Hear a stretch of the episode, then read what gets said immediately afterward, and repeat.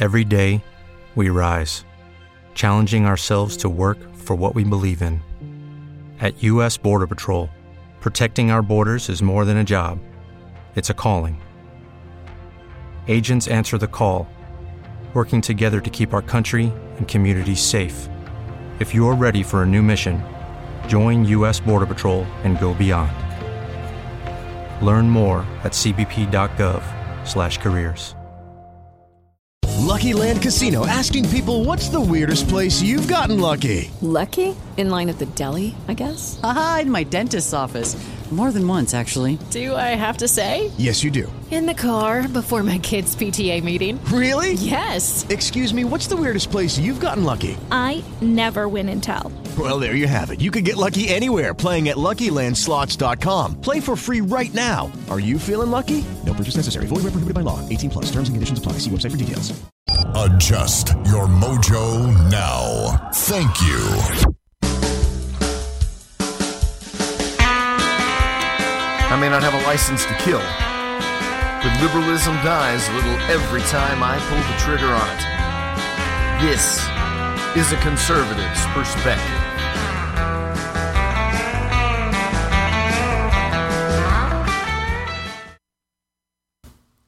Hey everybody, James Bostic here.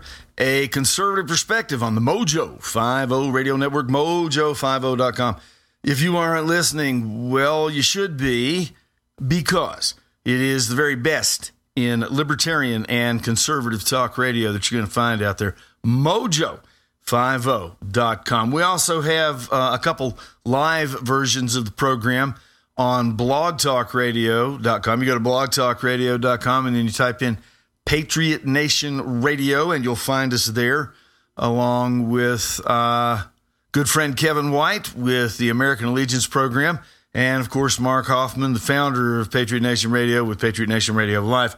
We do it live Mondays and Thursdays ordinarily. Used to be Tuesdays and Thursdays. Now it's Mondays and Thursdays, 7 p.m. Eastern Standard Time. Well, I have been a bit sporadic here lately.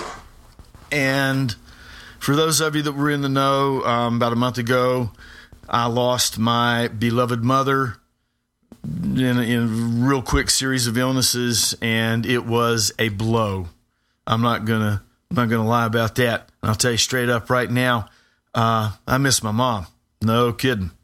So I've been taking some time off and thinking about things and trying to get everything squared away here at the house. I, I lived here with her and took took care of her and looked after her, and so now we're, you know, kind of I don't want to say purging the house because she lived here for 45 years. Her memories are everywhere. She's all over the place, but you know, it's it's I'm going to be making making room for me now and it's just been crazy. It's just been really, really crazy. You know, you go through stuff and you look through things. You, my mom must have kept every single birthday, Christmas, Mother's Day, I love you, no reason, whatever cards from the last 30 years, from myself, from my brother, from her brothers and sisters.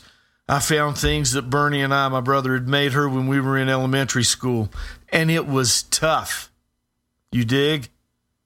It was tough.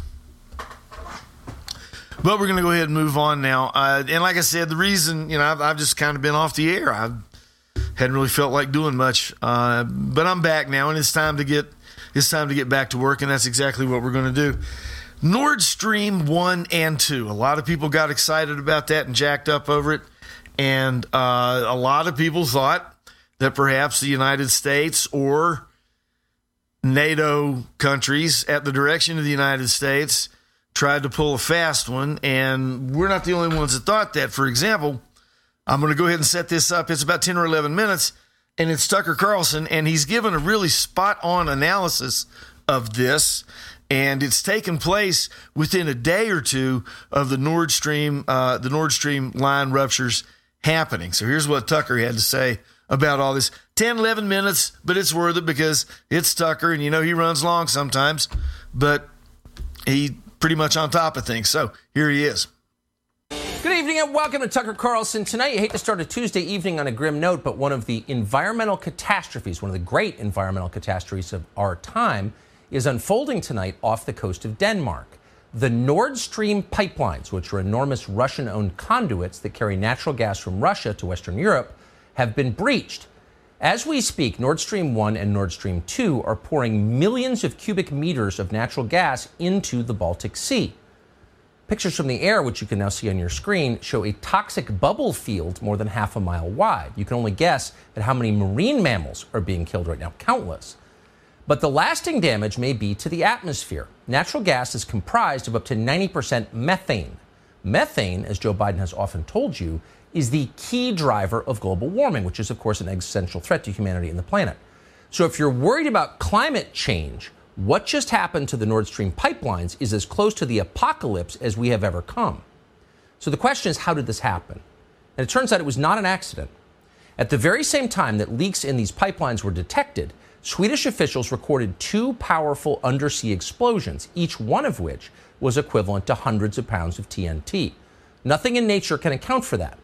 Almost immediately, the pipelines began leaking in three separate places. So there's only one explanation for what happened. This was an act of industrial terrorism. That was very obvious to the Prime Minister of Poland, and he wasted no time in saying so. Watch.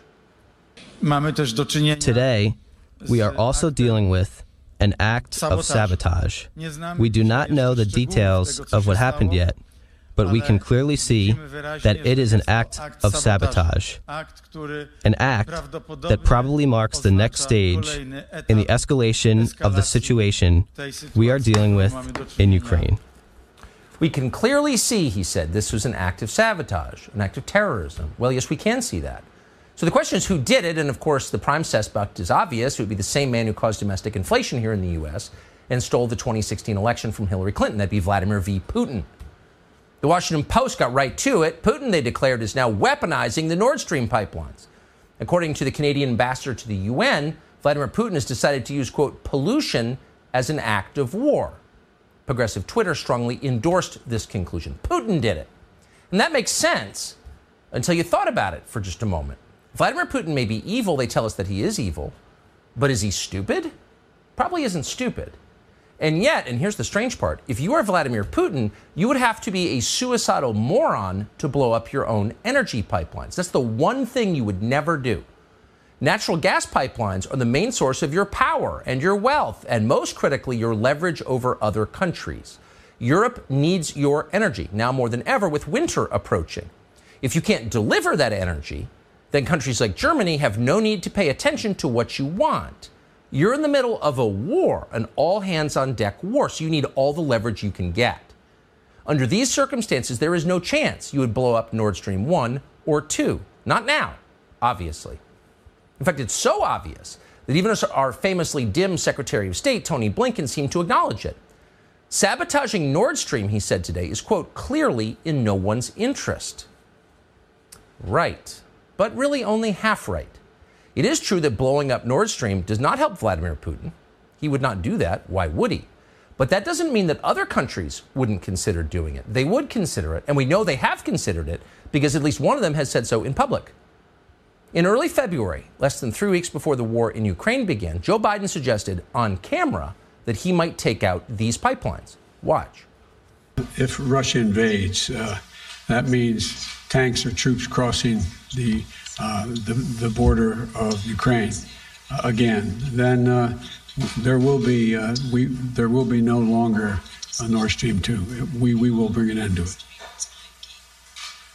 What, do, what how will you how will you do that exactly? Since the project and control of the project is within Germany's control.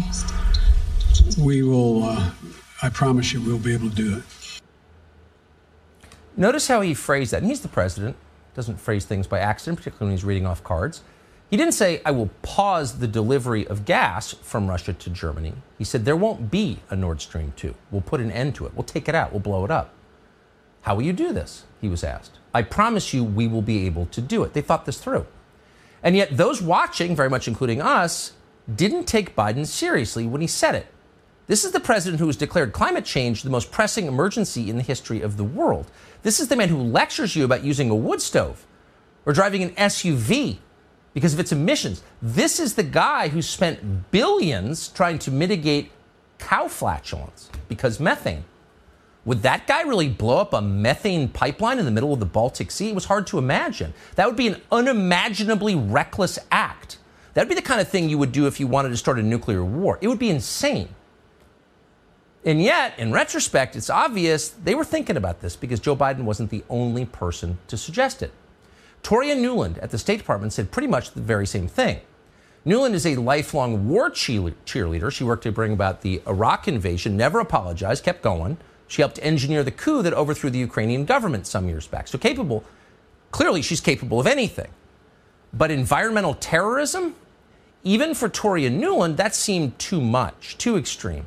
And yet here she is in January.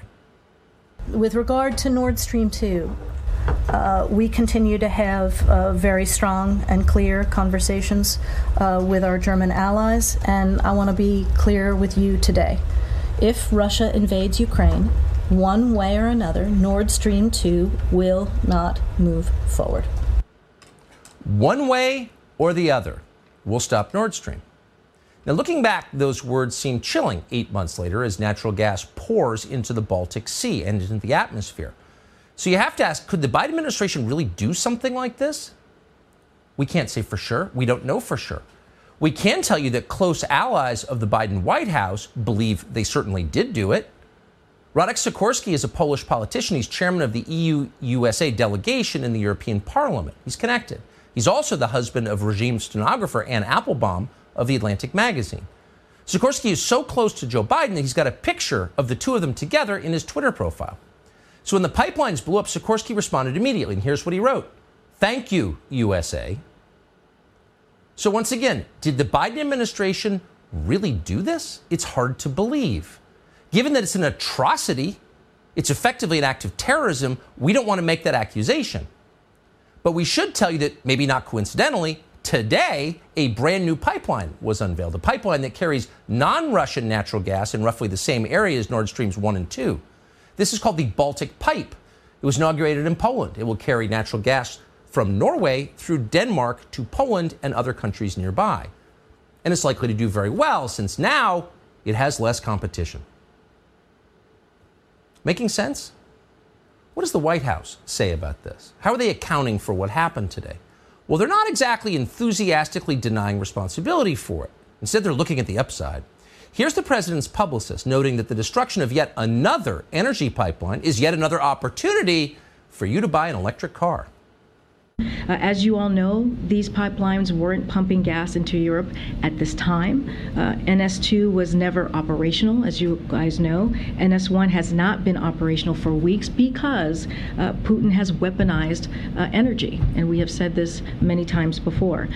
This just drives home the importance of our efforts to work together to get alternative gas uh, supplies to Europe and to support efforts to reduce gas uh, consumption and accelerate true energy energy independence by moving to clean energy uh, economy. Oh, moving to clean energy, say the people who very may well be responsible for letting methane into the Baltic Sea and into the atmosphere at a scale that most people can't imagine. The people lecturing you about your SUV may have blown up a natural gas pipeline and created one of the great catastrophes of our time and its effect on the environment. If they did this, this will be one of the craziest, most destructive things any American administration has ever done. But it would also be totally consistent with what they do. What do they do? They destroy. These people build nothing, not one thing. Instead, they tear down and they desecrate from historic statues to the Constitution to energy infrastructure. And no one in Congress is trying to stop any of it. They're just preparing for the inevitable fallout. Tonight, the Senate just advanced a spending bill with 35 million for the Department of Energy to quote prepare for and respond to potential nuclear and radiological incidents in Ukraine. What? The spending bill also brings the total U.S. expenditure on Ukraine, the war, but also funding its government and energy for Ukraine to $67 billion on the eve of what could be a massive economic disruption here to our economy $67 billion. How much is that? Well, it's more than Russia's entire military budget last year. And Congress is expected to fully pass the bill later this week with Republicans nodding along like the zombies they are. What will be the effect of this? Every action has a reaction, equal and opposite. Blow up the Nord Stream pipelines? Okay, we've entered a new phase, one in which the United States is directly at war with the largest nuclear power in the world. Doesn't mean it'll go nuclear immediately, but it does suggest there could be consequences. If we actually blew up the Nord Stream pipelines, why wouldn't Russia sever undersea internet cables? What would happen if they did that? What would happen if banks in London couldn't communicate with banks in New York? Just that one piece of it, leaving aside its potential effects on our power grid. But let's just say the banks couldn't communicate with each other for one day. What would the economic effect of that be? Oh, we would cascade downward into your house. We could have an actual collapse. We could wind up very quickly in third world conditions. Those are the stakes. Have the people behind this, the geniuses like Toria Nuland, considered the effects? Maybe they have. Maybe that was the point. Now, having heard what Tucker said and the case that he made, in the vacuum of that moment, last Tuesday when, when all this went down, it, it was totally believable. And, you know, nobody's even talking about it now. It was a week ago. And everybody was thinking, okay, this is the moment where we're going to have a showdown and things are going to go nuclear and we're going to have trouble and things build up and we're tense and we're waiting and we're watching for the other shoe to drop. Nobody on either side really says a great deal besides some of the peripheral countries that are involved. And we come to, you know, we come to Thursday, October the 6th. Nothing. Zip. And this is one of those things, um, according to Clarice Feldman, and she ought to know.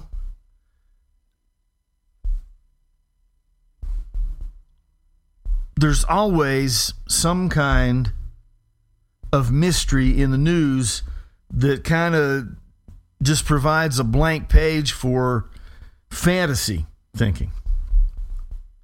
And this thing with Nord Stream 1 and 2 has initiated a storm of speculation.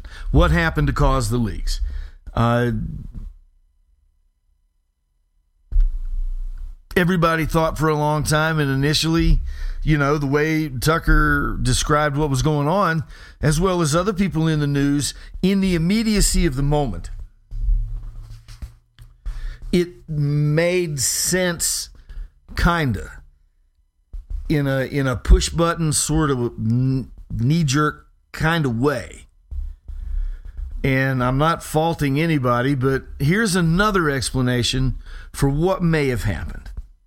And it came from a fellow named Jed Babbin, and he works at, uh, he, he writes for American Spectator. And when we talk about it, he too agrees that Russia is most likely the suspect, however, not for reasons that you may think. And he writes Germany, Sweden, the United States, and other NATO nations would not have attacked pipelines. There has been some speculation among U.S. conservatives that we were responsible for the pipeline attacks. That's clearly wrong for two reasons. First, we have no motive for doing so, despite President Joe Biden's February statement claiming if Russia invades Ukraine, there will no longer be a Nord Stream 2, we will bring an end to it. Well, destroying Nord Stream 2 only hurts our European allies. There's no reason to do that. Second, Joe Biden is too gun shy to order any kind of a strike like that. He and Secretary of State Anthony Blinken would certainly consult with Germany and France before doing that, and they would clearly, obviously, definitely, understandably vetoed that move.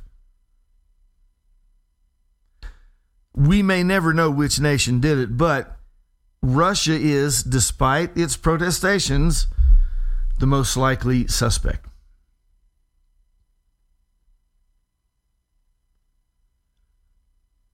Well, let's stop and think for a moment about what's being said here. And Babbin's looking at it as though it were intentional.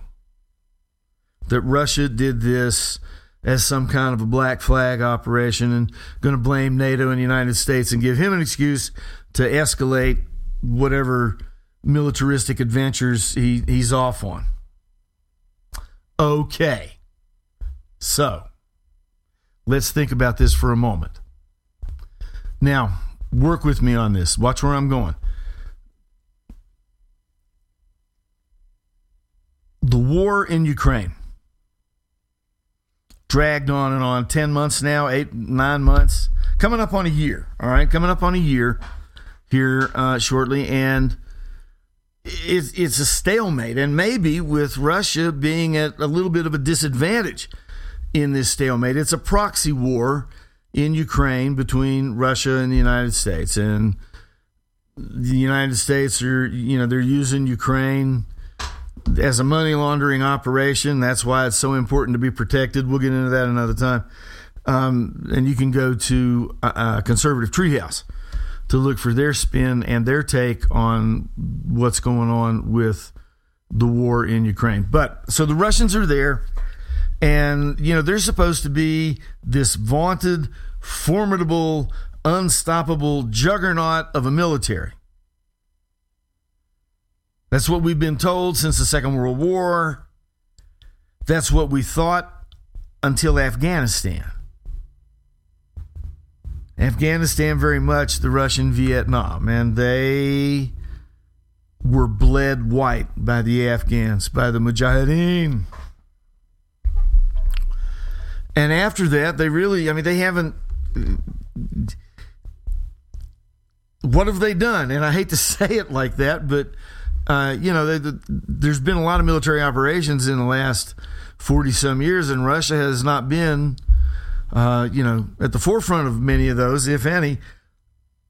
Now, in terms of nuclear deterrence, they they're holding a few. They've got a few nuclear warheads, probably more than us. I'm not exactly sure they have reliable means of delivering them, and here's what I'm getting at. in a in a in a government, a communist government, and I know it's not communist anymore, but the people that are running the government were the same people that were running the government 25 years ago when it was communist, and the people that they're bringing up, they're bringing up with communist ideology. So, no, we don't call it communism. We call it oligarchy. We call it whatever. But but there it is. I got to wrap this up. Here's the deal these guys are not good at maintenance, they're not good at taking care of what they have, they're rough on equipment. And a blogger named Law Dog with a lot of pipeline experience sets out what could be a very plausible scenario. Law Dog writes this He says, Two explosions 17 hours apart. No military is going to arrange for two pipes in the same general area to be destroyed 17 hours apart, not with some not without some spec ops guy having a fit of apoplexy. One pipe goes up in a busy shipping lane in a busy area and everyone takes notice. Then you wait 17 hours to do the second with 17 hours for people to show up and catch you running dirty? No, no. The Nord pipelines weren't in use. To me, that means it's time for maintenance and it's hard to maintain pipes when product is flowing.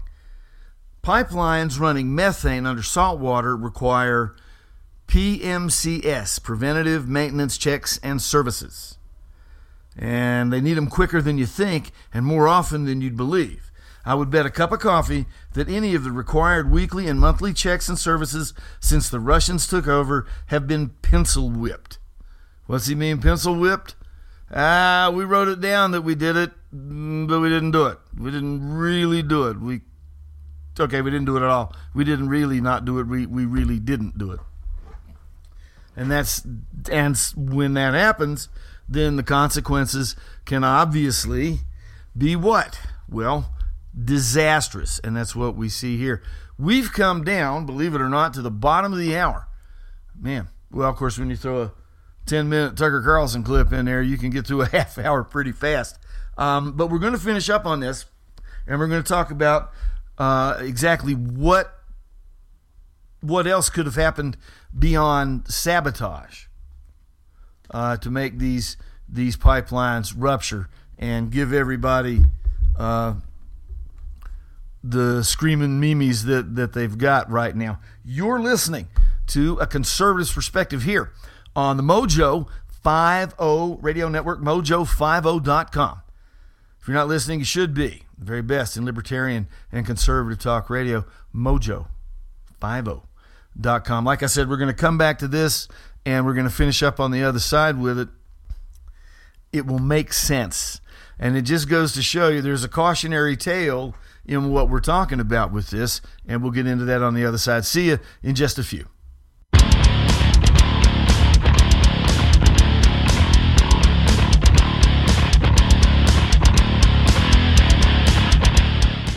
Oh, hi. Didn't see you there. I was busy eating this delicious meal from preparewithmojo50.com. You look hungry. Do you want some? Of course you do. Get your own. You can go to preparewithmojo50.com. That's preparewithmojo50.com. You can't have mine. Fast Track Student Loans can get your student loans out of default, stop any wage garnishments, stop collection calls, and stop seizure of your tax refund. Give yourself a break. Stop the stress and get your student loan payments down to as little as $25 a month based on what you can afford to pay. 800 709 4395. 800 709 4395. 800 709 4395. 800 709 4395. Peter Seraphin from Liberty Lighthouse takes a moment to thank Governor Wolf from Pennsylvania for all that he's done for this COVID 19 crisis. Thank you for keeping COVID out of our nursing home. Wait, you didn't do that. I'll skip to the next one. Thank you for protecting small business. You didn't do that either. Thank you for making sure our unemployed workers were able to receive their benefits. Thank you for being ever present to deal with Thank you for leading by example. Oh, thank you for working with the legislature to get things. Thank you for common sense travel restrictions. Oh, good lord. Thank you for using science to establish restaurant guidelines. Ah, dang it! At least we have sports. We can enjoy watching a couple hours of high school athletics and forget all of the craziness for a short. Seriously, this is getting ridiculous. Liberty Lighthouse, Saturdays, 8 p.m. Eastern Time on Mojo 50. Supply line interruptions are definitely here to stay, especially given the incredible talent we have working at the U.S. Transportation Department. However, you don't need to fear these interruptions. You can be prepared. Go to preparewithmojo50.com. That's preparewithmojo50.com. Mojo 50.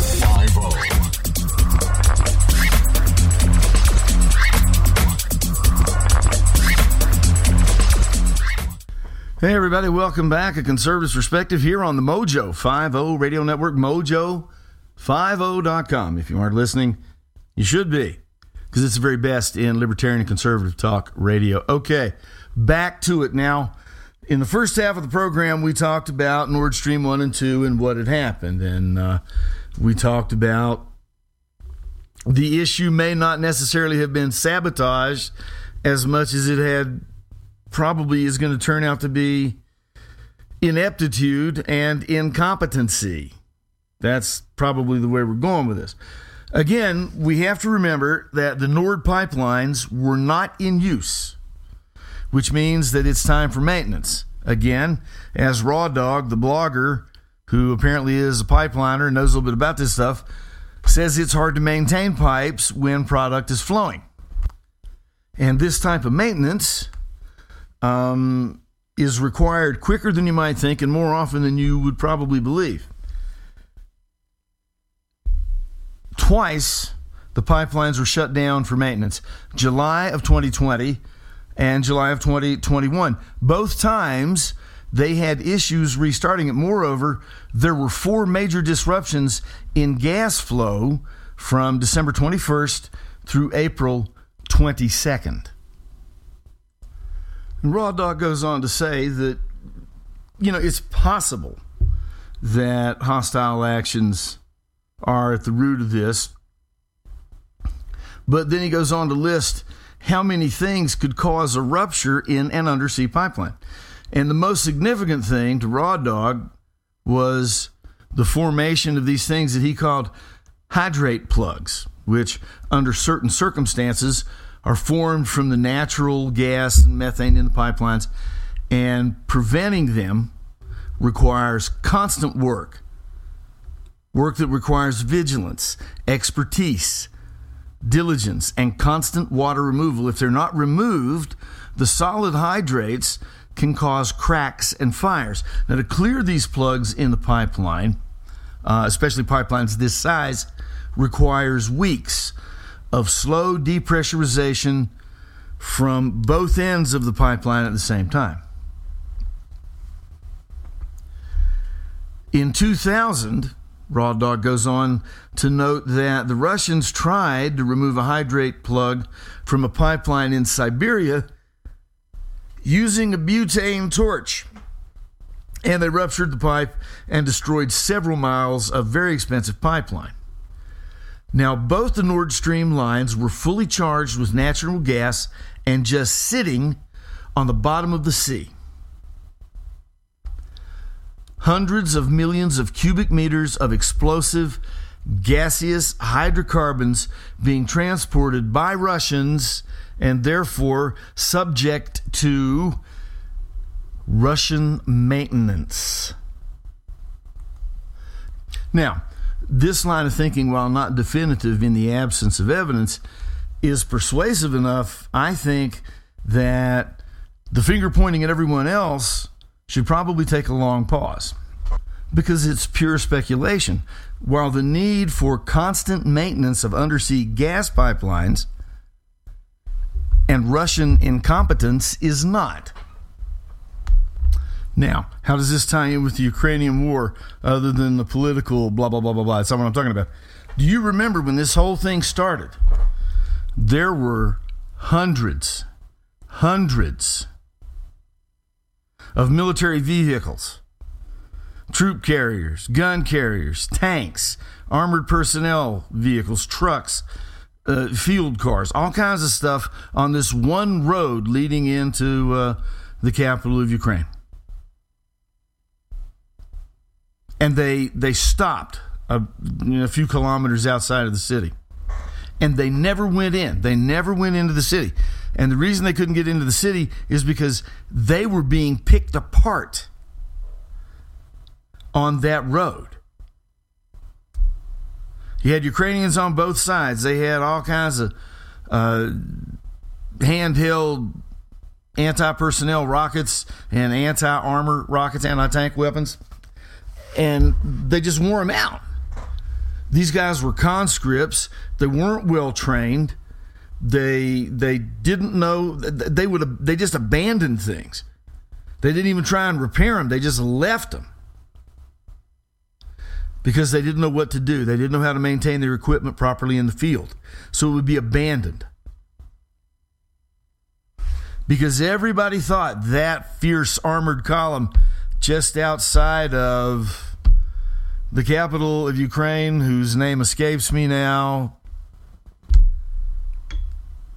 And nothing ever happened. And we never heard anything about it. Those guys got picked to pieces because they could not maintain their equipment. This is no different. It's no different with any type of Soviet infrastructure. And and and, it, and it's something that just goes across communist ideology in general. Look at how many massive building uh, construction failures you've had in China, where corrupt businessmen cut corners on materials, and then corrupt and incompetent engineers who were probably family members of connected party people who got their jobs said, "Yeah, well, it's okay, we can do it." And then you know, a 35 story apartment falls to the ground during a hard rain for no apparent reason. Well, the reasons are apparent. It's because of poor workmanship, poor maintenance, non existent maintenance, and ineptitude, and probably a lot of corruption and graft in there as well. And in the early days of the Cold War, you know, one of the things I said about the Russians was you know, as far as their armor and their equipment goes, it's it's simple and it lasts a long time. And you know, once upon a time that was true. I'm sure they have probably still got tanks in warehouses from the Second World War, and I bet they probably kept them running, or at least as close to that as they could. And so you.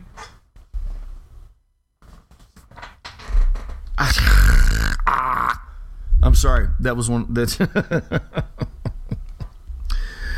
most of you guys know. Uh, during the daytime, I'm in the school business, and I, I do this because I love it. And I've got a boy. I've got some special needs guys, and some of them, you know, really the, the problem is they have trouble communicating because of uh, def, you know speech uh, issues, whatever it may be, and. Uh, I've got this one guy that he's he's he he voices frustration. He's really good at it, but it's not ver- it's not with words. It's like that's that's what I feel about talking about these damn Russians. These guys, you know, they're they're hapless in a lot of ways. Are they an enemy to be underestimated? No, because they do have uh, capable people. They do have folks. Um, they don't have enough of them, luckily for us but they they they do have some people that are really well versed in the state of the art technology that's needed to put a nuclear payload into orbit or into a suborbital path to bring it here to the United States or wherever they want it. You know, they can use tactical nuclear weapons and and and Putin has said more than once that they would probably do something like that. And I don't know Maybe, maybe. I don't know that he would use something like that against the United States, and I'm not exactly sure what the world response. You know, I, I don't know what the the rest of the free world would demand as as a consequence for something like that happening. I, I really don't. I'm not exactly sure that they're. I, am not. I'm not really sure where to go here. I don't believe that America has any business involving itself in any way, either through military support or through financial support or through you know hardware, military hardware, and weapons being sold to them. I don't think we need to be involved in that at all. I really don't. Um, we certainly don't need to be giving them any money. The way things are in this country, and as bad as it has been in this country since the Biden administration's taken over. But we're going to dump billions and billions and billions of dollars into Ukraine. For what? Their pension system. We're funding Ukrainian retirement as well as, you know, the weapon sales that we're making. But we're just giving them money. All right, the weapon sales, okay. I can make allowances for that. Uh, you know, there's there's an exchange here. They need stingers, they need Hawkeyes. We need money. We've got stingers and Hawkeyes. So here's what we'll do you'll give us your money, and we'll give you the Stingers and the Hawkeye. You know, that, that's, that's how it works. But not with the Biden administration. You know, I, I don't think we're selling. We're probably just giving them the crap. We're giving them money. We're giving them hardware. We're giving them ordnance and weapons. And I don't know that we should be. I know there are probably a lot of Americans you know, the, if they're going to pass out money like that, pass it out here.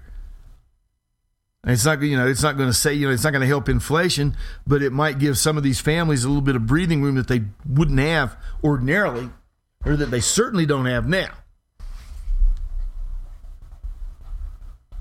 It's messed up, thank you. It is really, really, really messed up.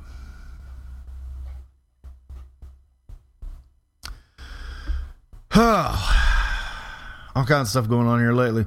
Um, have you heard about this guy? What's his name? Um, uh, uh, there, there's a movie I don't want to talk. Yeah, I, Eichner, Billy Eichner. Does anybody ever heard of this dude? Okay, he's uh, he's a comedian apparently, and he's also gay, evidently, and he's made this movie he's he's made this this romantic comedy about gay dudes called Bros. I think he did it with with uh, they did it at, at Universal. and uh,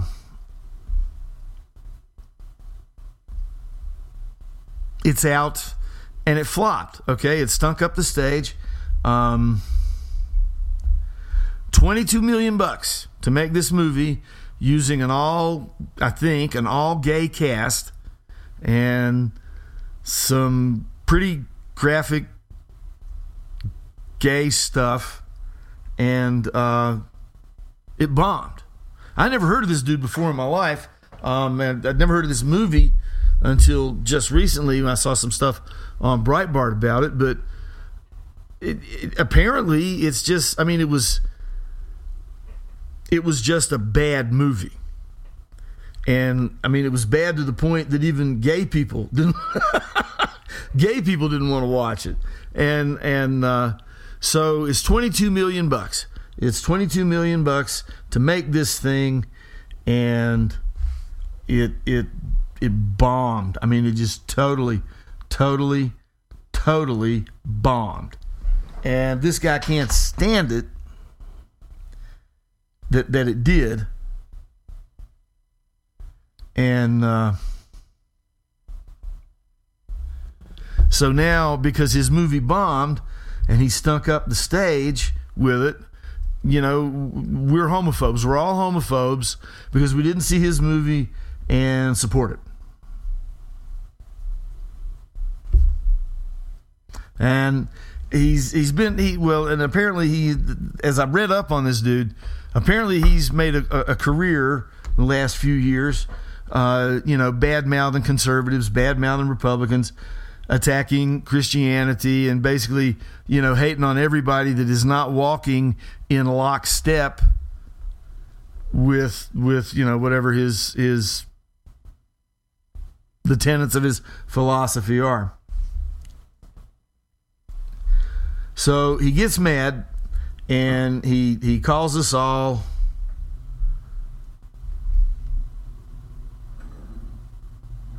bigots, haters, homophobes.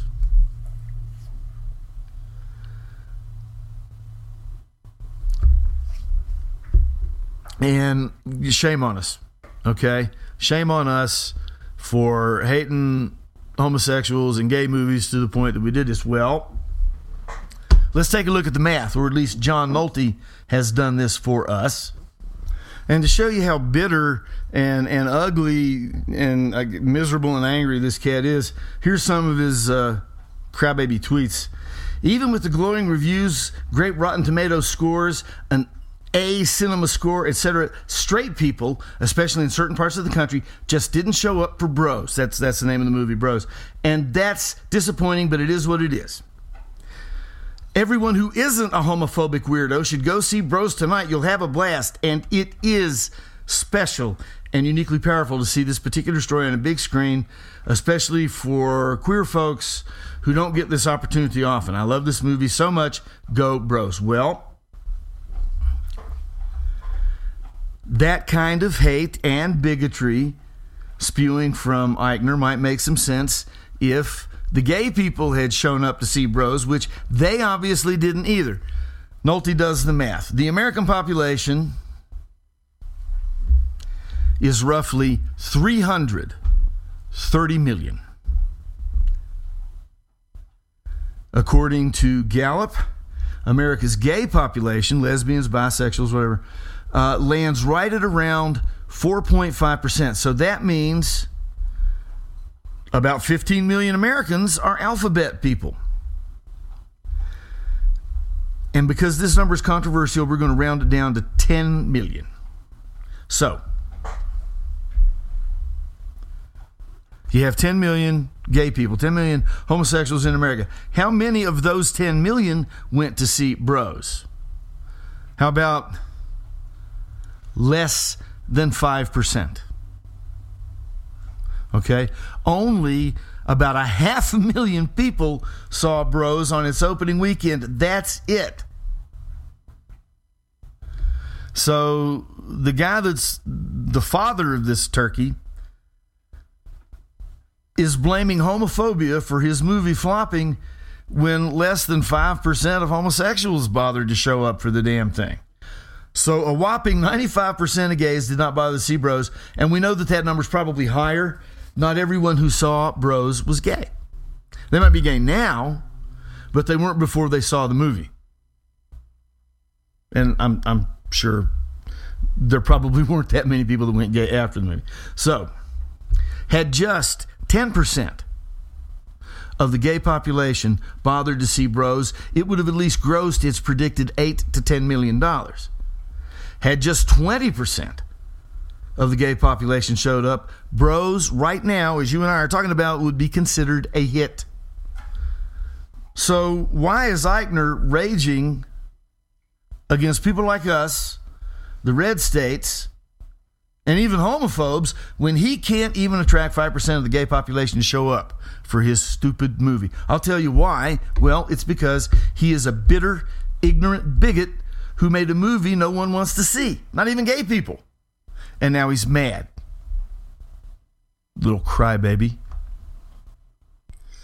And and speaking of this sort of thing, um, have you guys seen the latest on uh, Scooby Doo? Apparently, somebody has decided that Velma needs to be gay. Jinkies. I mean, you know, okay. Everybody knew that Daphne and Fred were kind of the thing. Whether it was implied or not, they were drawn for each other, if you know what I mean. And I think the same thing, no different with Shag and Velma. I know, I know. Shag is all into Scoob, man's best friend, and all that stuff. But why, why, why did they have to make her? What about Shaggy? He's been there. Dude's been there for 47 years, man. No, let's see. Let's see. 46 years. 46 years. Uh, no, let me see. 48 years. I'll get it. 48 years. 44 years. They started in 1968, 78, 88, 98, odd 8, 18. I don't know. It's been around a long time, close to 50 years. Over 50 years, actually. Over 50 years. And he's been there the whole time. But now, now, in the midst of all this wake poopy, you know, she's got to be gay. Why does she have to be gay? Apparently, Billy Eichner just got finished making a really swell movie about gays. Wasn't that enough? No, actually, it wasn't because the movie stunk, apparently, on ice, uh, to hear what they say. So, so now Velma, you know, and, and there's Shag just still hanging around, man, you know? And I just, I just, I, and besides, here's the deal. This is a kid's cartoon.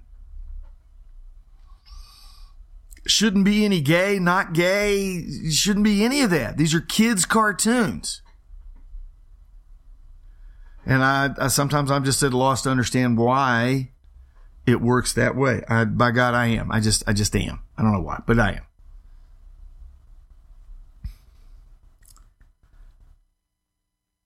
I'm 60 years old. I was six years old in 1968 when Scooby Doo came on, and I watched Scooby Doo from the time I was six years old, probably faithfully, so I was 11 or 12 or 13 or maybe uh, 45, if I'm going to be honest about this crap. And never once, from the time I started watching it when I was six years old until the last time I watched it, did I ever think about anybody's sexual identity. I didn't see him as gay. I didn't see him as straight. I saw him as those meddling kids. As old man Parker would say, because he was trying to cash in on the abandoned amusement park and get that break. But you got the idea, okay? It wasn't about who was who. It was about solving the mystery. You know, that was the one thing, and, and you watch cop shows today, you watch doctor shows, you watch fireman shows, whatever it is, you know, there's always some kind of sordid, screwed up, messed up, blah, blah, blah, blah, blah, up backstory. Everybody's running around on each other, or they're struggling with gay feelings, or whatever it happens to be. And that's not what I want. I want dragnet. I want emergency. Okay. I, I and, and, and here's what I'm saying when I say in Adam 12. Yeah, these guys had a little bit of a backstory, but that's not what the show was about. Dragnet. It was about a couple of LA detectives going out there and thoroughly running down clues, doing the legwork, and bringing the criminal to justice. Same thing with Adam 12, responding day to day in a squad car, answering calls, getting things settled. We didn't worry too much about their background or their backstory or who they were banging once they got off the clock because that's not what Adam 12 was about. That's not what Dragnet was about. It was about solving crimes. Emergency was about saving lives. Although, in all honesty, I would really like to have been a big part of Julie London's private life, if you know what I mean. I just thought she was, but it wasn't. It was about the doctors and nurses doing the jobs that doctors and nurses do. It was about firefighters, about police officers, about first responders, paramedics doing the job that those guys do. Go back and watch, okay? Just go back and watch. Try and reset your filter and not expect you know, whatever it is you see in cop shows and the backstories nowadays or anything. Go in and watch these guys do their jobs.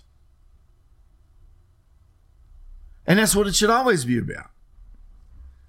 I mean, for, for those kind of shows, and that's just my preference. And, and again, Scooby Doo is a damn kids' cartoon. Okay, it is for children. Children don't need to be groomed with this sort of stuff. Children don't need to, to see this and be told, well, it's okay. You know, and it might even be you. Do you have these feelings sometimes or whatever? Do you like baseball better than you like Barbies? Do you like cooking better than you like football? Well, maybe you're a girl, son. And we don't say anything to your parents.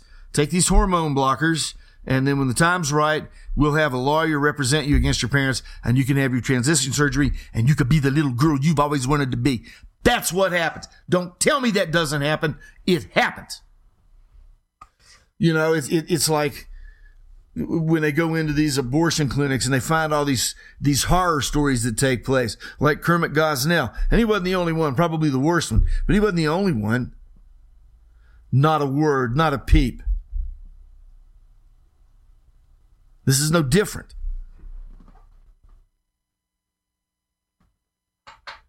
It's not dead air. I'm still here just thinking about this crap. So, what can we say?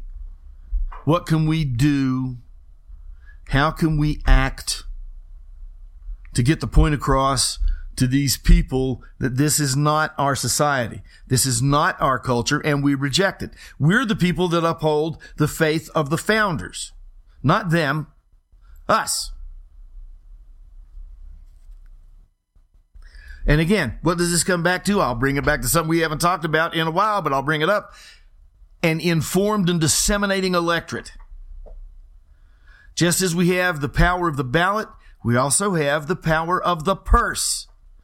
We can deny these people. Yeah, the ones that get government handouts, there's not a whole lot we can do about that, but we can make noise and we can eventually affect change there as well. But we don't have to go see Billy Eichner's crummy movie. Gay people didn't want to see Billy Eichner's crummy gay movie. Nobody wanted to see it. But he's mad because we didn't, and because we didn't, and we didn't worship at this, you know, piece of tripe. And I mean, there are a lot of people saying that, and they're saying it through what? The power of the purse. They're not buying tickets. They're not moved by it. They're not sold by it. They're not impressed with it. An informed and disseminating electorate, an informed and disseminating citizenry. Not just in voting, but in all matters cultural, in all matters economic, in all matters educational. We have a voice. We have a strong voice, and it can be heard And when we put our minds to it, just like Black Lives Matter, just like Occupy Wall Street, just like Antifa, we can command things. And we can do so with the righteousness of our cause. And what is our cause? America is our cause. Our home is our cause. Our ordered liberties that were bequeathed to us by the founders is our cause. They're opposed to those things. Doesn't get more us and them than this. Okay? Pretty much us and them during the Cold War and definitely during World War II. But this is definitely just as much us and them as those things were. That is all the time we have, Mr. and Mrs. America, and all the ships at sea. I've got about a minute, minute and 40 seconds to uh, tie all this stuff up. As I'm fond of saying, we live in interesting times, and we need to be aware of just how interesting those times are if we are going to have any hope at all of affecting any kind of change or influencing these effect, these these interesting times. Oh, well, we got something to chew on till next week, I guess.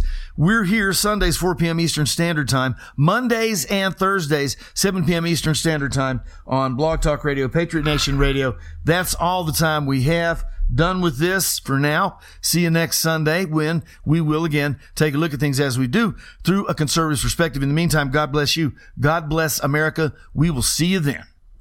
Mojo 5.